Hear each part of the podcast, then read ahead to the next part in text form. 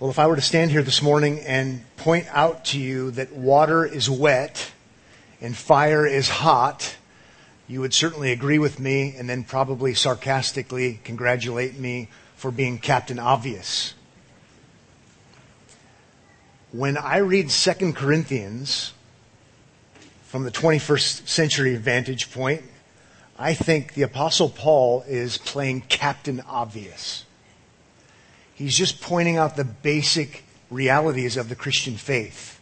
False teachers, fake apostles have crept in and they're saying things that even basic Christianity or basic Christians should know that that's not right.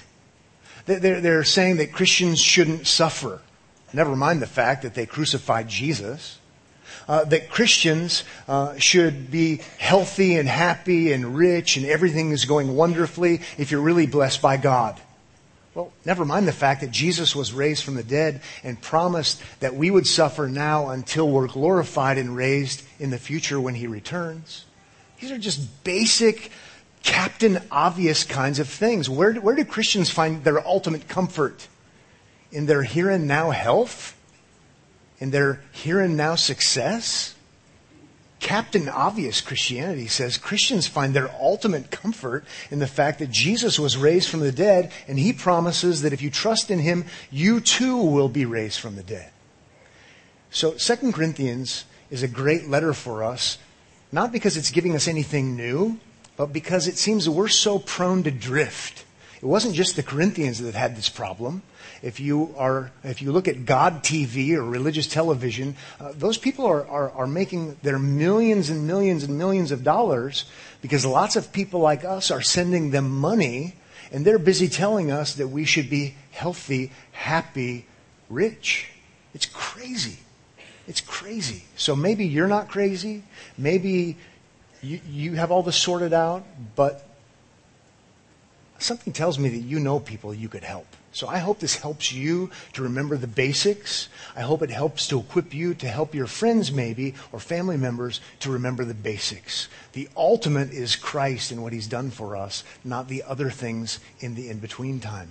So if you'd look with me this morning, what we're going to do is we're going to look at our ultimate hope, our ultimate rest, and it's going to be resurrection rest. And we're going to look at chapter 1, verses 3 to 11. So if you have 2 Corinthians open, we'll look at chapter 1, verses 3 to 11.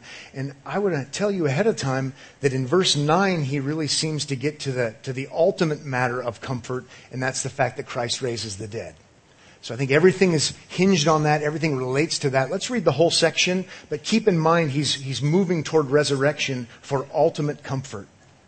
Follow along with me now as I read aloud beginning at verse 3.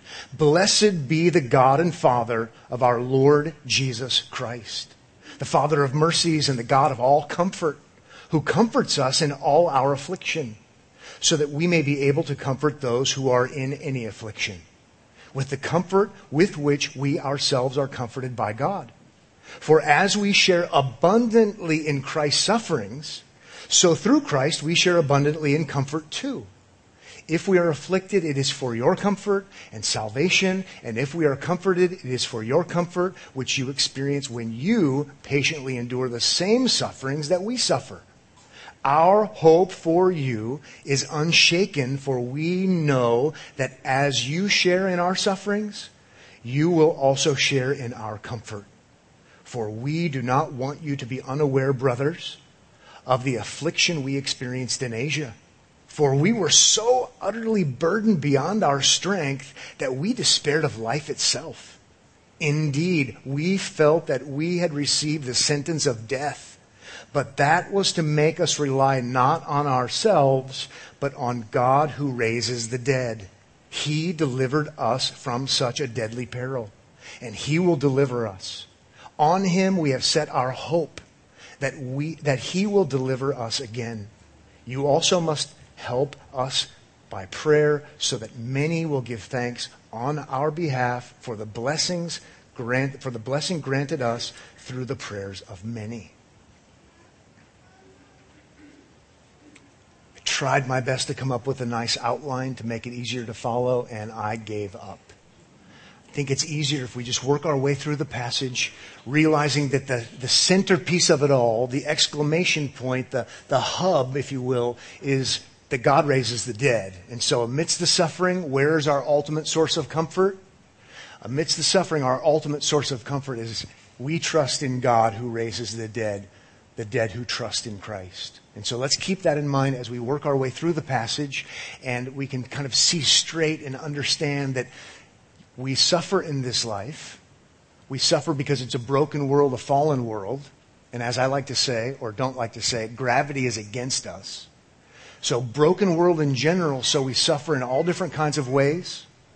But as Christians, we suffer in unique ways at times. Jesus said in John 15, they persecuted me, they're going to persecute you. So, general suffering, everyone in this room. In one way or another, it might be really bad today, it might not be so bad today, but we all suffer. It's a common human experience. And sometimes we suffer extraordinarily because we've trusted in Jesus. So the Apostle Paul wants to help these believers see straight. Because reading in between the lines, not between the lines, reading the whole book, they're having people tell them that Christians shouldn't suffer. And if you're really godly, you're really blessed of God, you're really on His side, then you won't suffer. And Paul's saying that's nonsense. And he's also saying ultimate relief, ultimate comfort comes from the fact that we have trusted in Jesus who's been resurrected. And so, again, that's why I'm saying Captain Obvious. What's Christianity about? Christianity is about Christ. It's about his suffering. It's about his overcoming death and sin through resurrection. And he promises that to us. So it's a real simple message, but we're going to work our way through these verses so that we might find some encouragement, I hope. It starts with God. That's where we should start. Where he says in verse 3, Blessed be the God and Father of our Lord Jesus Christ. So let's bless God. Let's say good things about him. Let's praise him, the God and Father of our Lord Jesus Christ, the Father of mercies and God of all comfort, who comforts us in our affliction. God is worthy of being blessed even if he doesn't do anything for us. But that's for a different text. Here he's saying, praise God, bless God, because while affliction is real, he comforts us supernaturally, extraordinarily. He consoles us, he encourages us. And what I think is so worth noting in this text, even though it's rather simple, is that little word our. Blessed be the God and Father of, let's take our out for a second. Let's bless God the Father of the Lord Jesus Christ. He's the Father of Jesus. He would only want what's best for His unique Son that He's extraordinarily loved from eternity past. Special, unique relationship the Father and the Son have. Think about that first unique, exceptional, extraordinary love relationship between father and son. Then I want you to introduce the word our. He's our Lord Jesus Christ. And so, if He's our Lord Jesus Christ, we have a special relationship with Him, and that's how we have this special relationship with His Father who would only ever want good for Him. And now we're moving. Now we can see that now God gives us, now He to us is the Father of all mercies. He doesn't give us condemnation. He doesn't give us what we deserve. He's the Father of all mercies to us. He's the Father of all mercies to us because of Christ.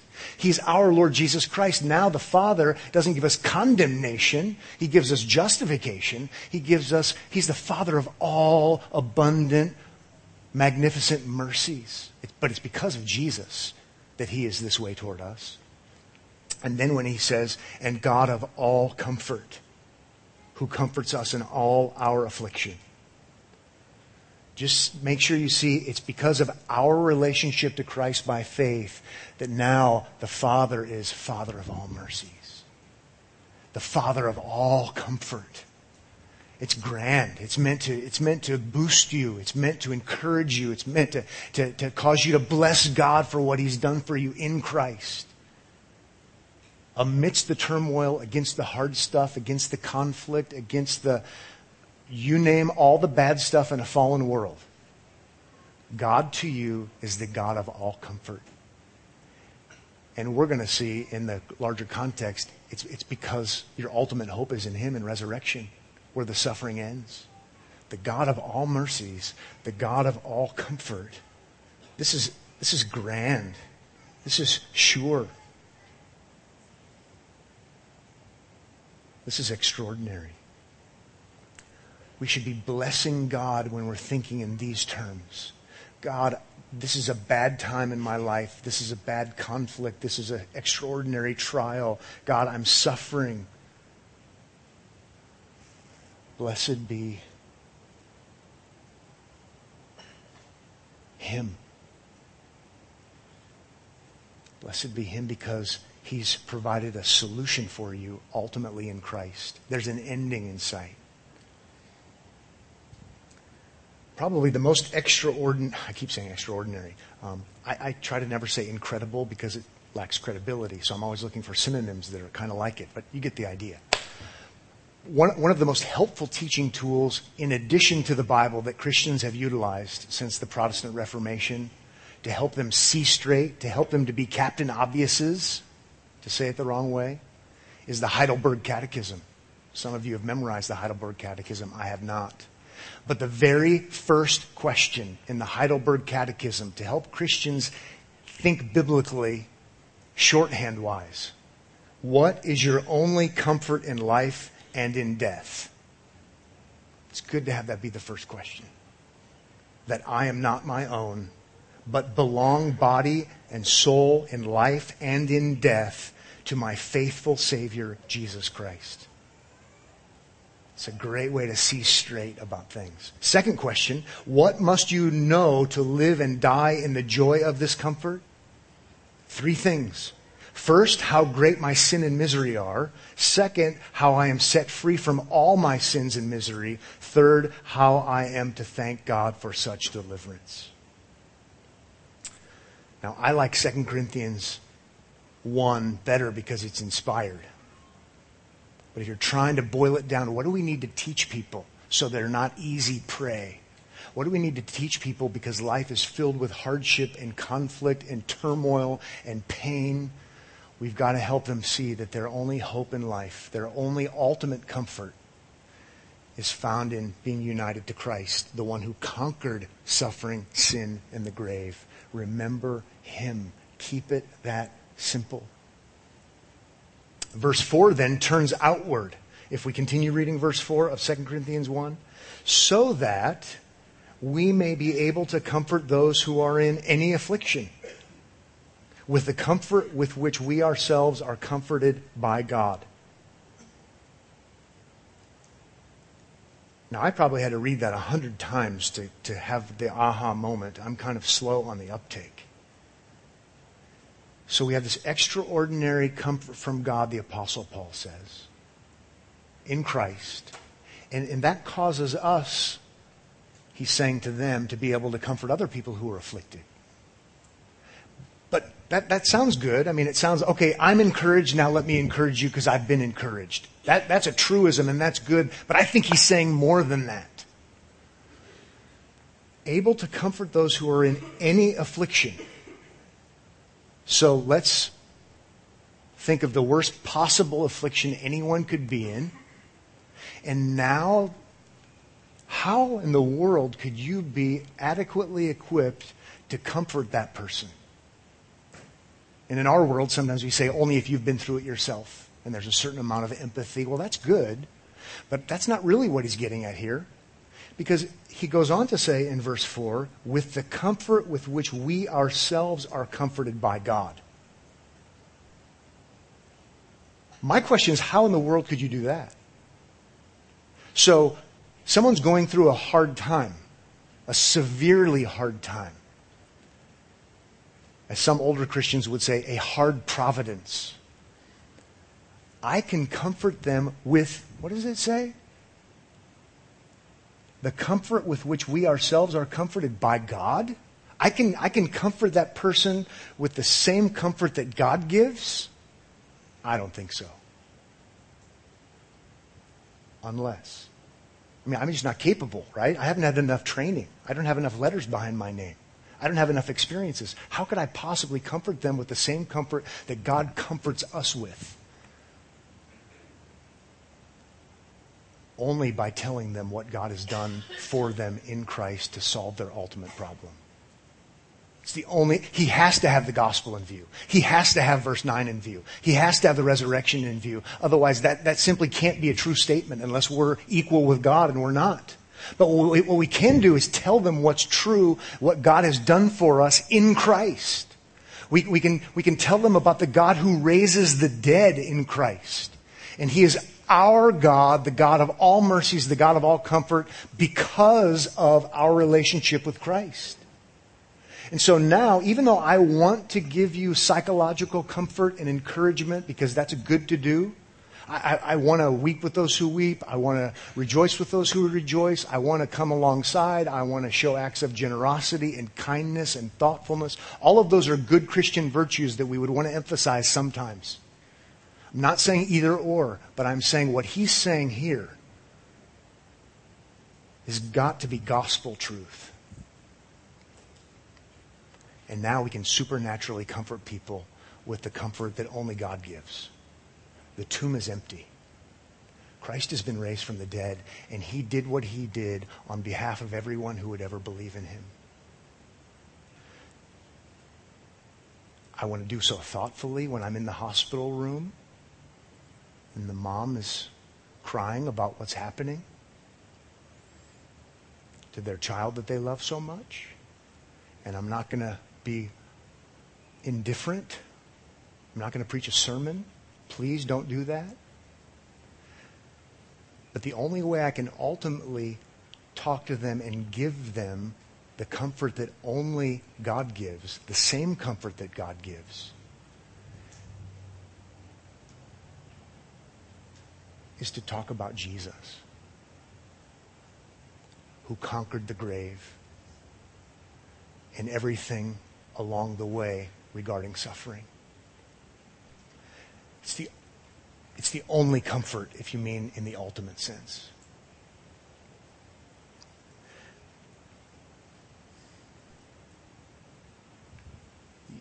Do you see the profoundness of verse 4?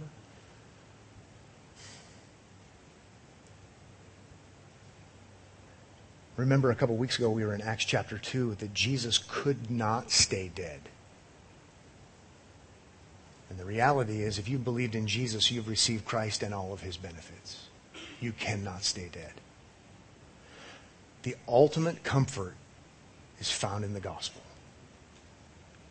Let's do all the other kinds of comforting to the degree we can, but let's not avoid the obvious, because the obvious is the good news that there is an end in sight. Today's baptisms are just great, great pictures, great reminders Lord's Supper, the end of the service, great reminder. We're, we're just trying to emphasize the obvious. Christianity is about Christ. Being a Christian is about trusting in Christ, and that means suffering in the here and now, and I don't like that part so much. But it's about the victory in the end. This is nothing new, but we forget so easily.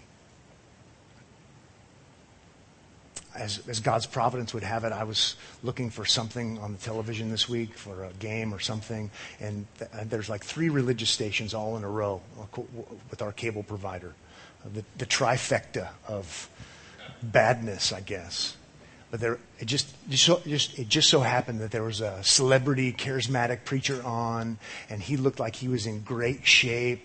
He probably got great dental insurance based upon the way I, I, saw him. I mean, he had it going on. He, he's flamboyant about how much money he has, and, and they, they show him all over the world and all of these books and all the fame and fortune. And it was, I was instantly intrigued. And, and he talked about how he has this teaching where you should, if you're sick, you should take communion.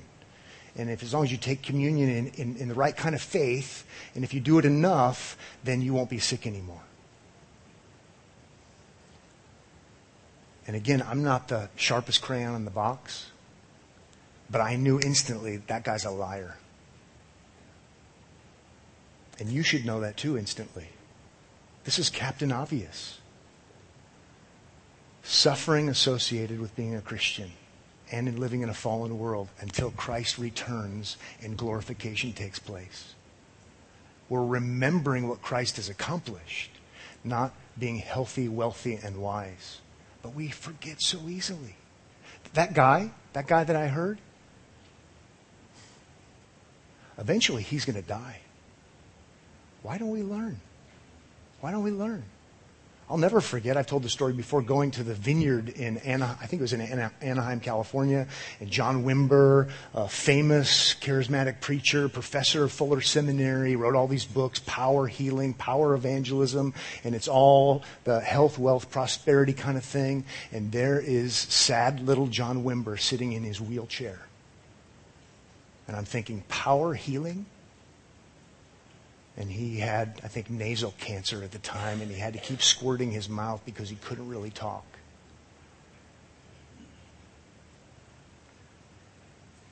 And I don't mean to be disrespectful, to speak of the dead.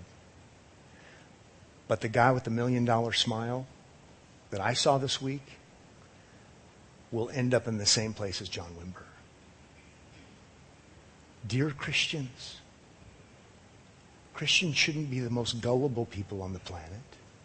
Christians should remember the basics. There is suffering in a broken world, suffering extraordinarily associated with being a Christian sometimes.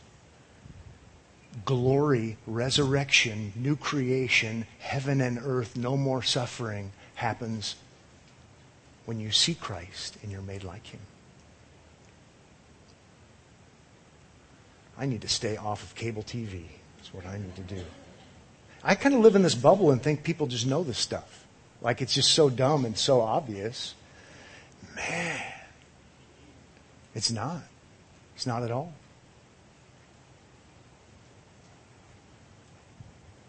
The Apostle Paul, in one of his other writings, I love the, the cadence of it where he says, Remember Jesus Christ, risen from the dead. Remember Jesus Christ, risen from the dead. Verse 5. Verse 5 says, For as we share abundantly in Christ's sufferings, see, that's John 15, 20. Because we, cause we do. Christians do. Those guys are, the, the Corinthians are thinking they don't. And Paul is saying, get, a, get real. We do as we share abundantly in Christ's sufferings. That, I don't like that part, but then he says, so through Christ, we share abundantly in comfort too. Well, how could that be? Because some psychological mind trick? No, because of resurrection. That's how. It's the only way it could possibly work. Verse 6 If we are afflicted, and they are, Paul and company, it is for your comfort and salvation. We're being faithful here to comfort you and uphold the legitimate Christianity regarding how suffering and glorification works. And if we are comforted, and they are because of the sureness of Christ's resurrection, it is for your comfort, which you experience when you patiently endure. I love those two words because that has an end in view. If you're patiently enduring something, there's an end in view. The same sufferings that we suffer. Then verse 7. Our hope for you is unshaken. So Paul's optimistic that they're being misled, but he's optimistic that they're gonna, that they're gonna hear the obvious and come around and respond and not listen to the false teachers. Our hope for you is unshaken, for we know there's strong confidence that as you share in our sufferings, for speaking the truth, by the way, I think is what he's getting at here, you will also share in our comfort. The kind that only comes from God in Christ. Verse 8 For we do not want you to be unaware, brothers, of the affliction we experienced in Asia. Let's just stop there for a moment and we'll get things rolling again. Most commentators think that, that he's bringing this up here as a full kind of in your face um, response to the false apostles. The false apostles are saying, you know, if you're suffering, God isn't for you. God isn't blessing you. Um, if you're, if people are not responding positively to the gospel, it's because you have a wrong gospel or you have a, you're wrong yourself. And so it's always about putting on a good face. It's always about the right optics. It's always about external success. And the apostle Paul seems to hear, seems here to go right after that and say, I'm not ashamed to tell you about my hardships. In fact, I want to tell you about my hardships and how God even uses them. Okay? It's not about optics. It's about faithfulness to Him. In chapter 4, he's going to get into that where he's committed to having the right message and God uses the right message to accomplish His purposes. But for here, let's read it kind of in that, in that way. For we do not want you to be unaware. We're not trying to hide anything to, sh- to say we, we had such success, brothers, of the affliction we experienced in Asia. If it was an evangelistic crusade, we didn't have any decisions. Okay? It was a total failure. He'll write elsewhere, all who are in Asia have forsaken me. I mean, I, I, let me just be upfront and honest. It, it, was a, it was a cosmic fail of suffering, opposition. Really? Not good optics. How about verse 8 where it goes on to say, For we were so utterly burdened. Think about hardship in life, think about difficulties, whether it's for preaching Christ or for something else. So utterly burdened, right? The, the, the drowning effect, the, the burden, I can't get this weight off of me. It's intolerable, and, and, and I, I, I'm at my wits' end. It's awful and terrible.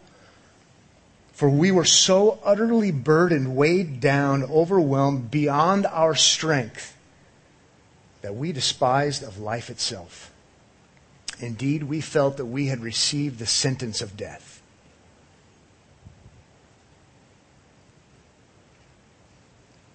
He's using such strong terminology, it could be that they actually were sentenced to be executed. That's the verbiage he's using but he also may be using that verbiage to make the point about how bad. And I want to encourage you today.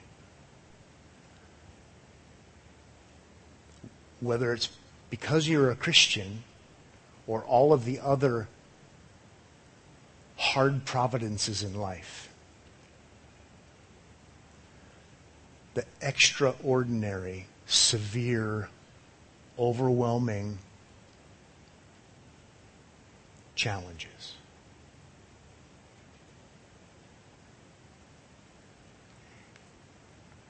And then I want you to see verse 9 where it goes on to say, But that was to make us rely not upon ourselves, but on God who raises the dead. That's where my yellow highlighter went to rely not on ourselves, but on God who raises the dead. If there's one thing I can do to try to encourage you, it would just be to echo those words.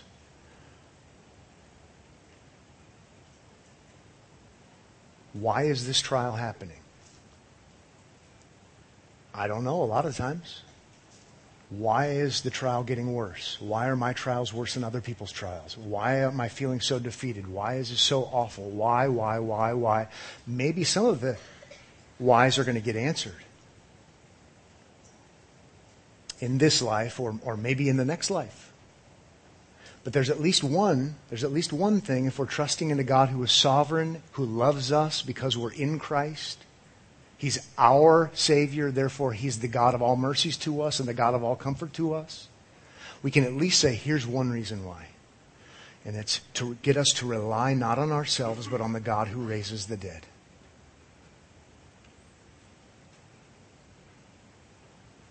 That's where all comfort comes from. That's been driving this whole thing.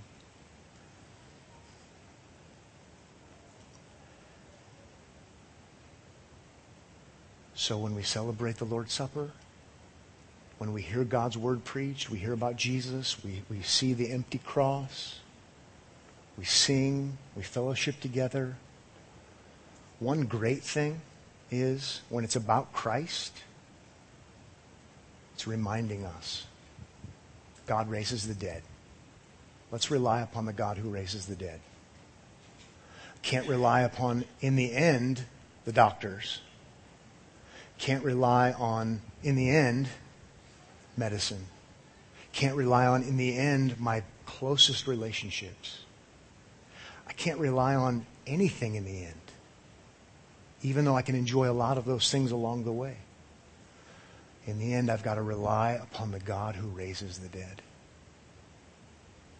I'm thankful to come to Omaha Bible Church this morning because it helps me to recalibrate, helps me to get, to get things straight again, to jump off the treadmill of confusion and disillusionment and pain and suffering, and to at least have my little hour of, of, of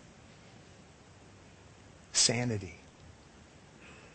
Let's remember we, we need to rely upon the God who raises the dead. Your only capital C comfort in life and death is found in Him. It's so obvious. But I need you to tell me that. I need you to help me with that. The Lord knows we need help with that. That's why we have these pictures. That's why we have do this in remembrance of me until I come again. Because we are prone to wander, as the songwriter says, Lord, I feel it.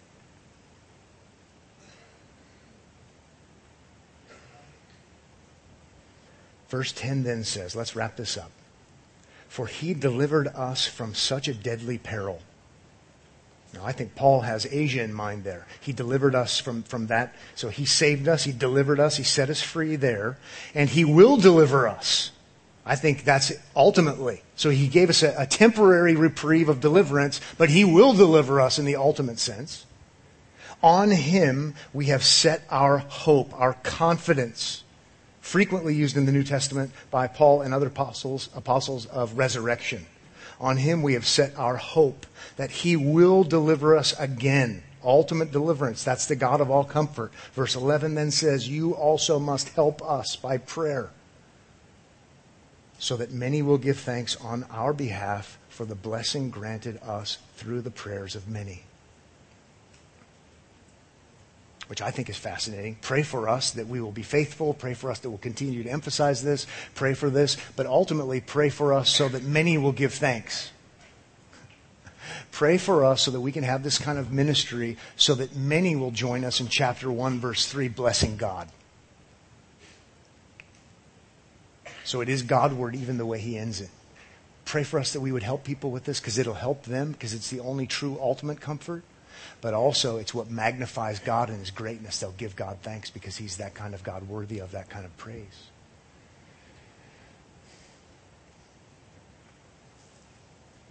Martin Luther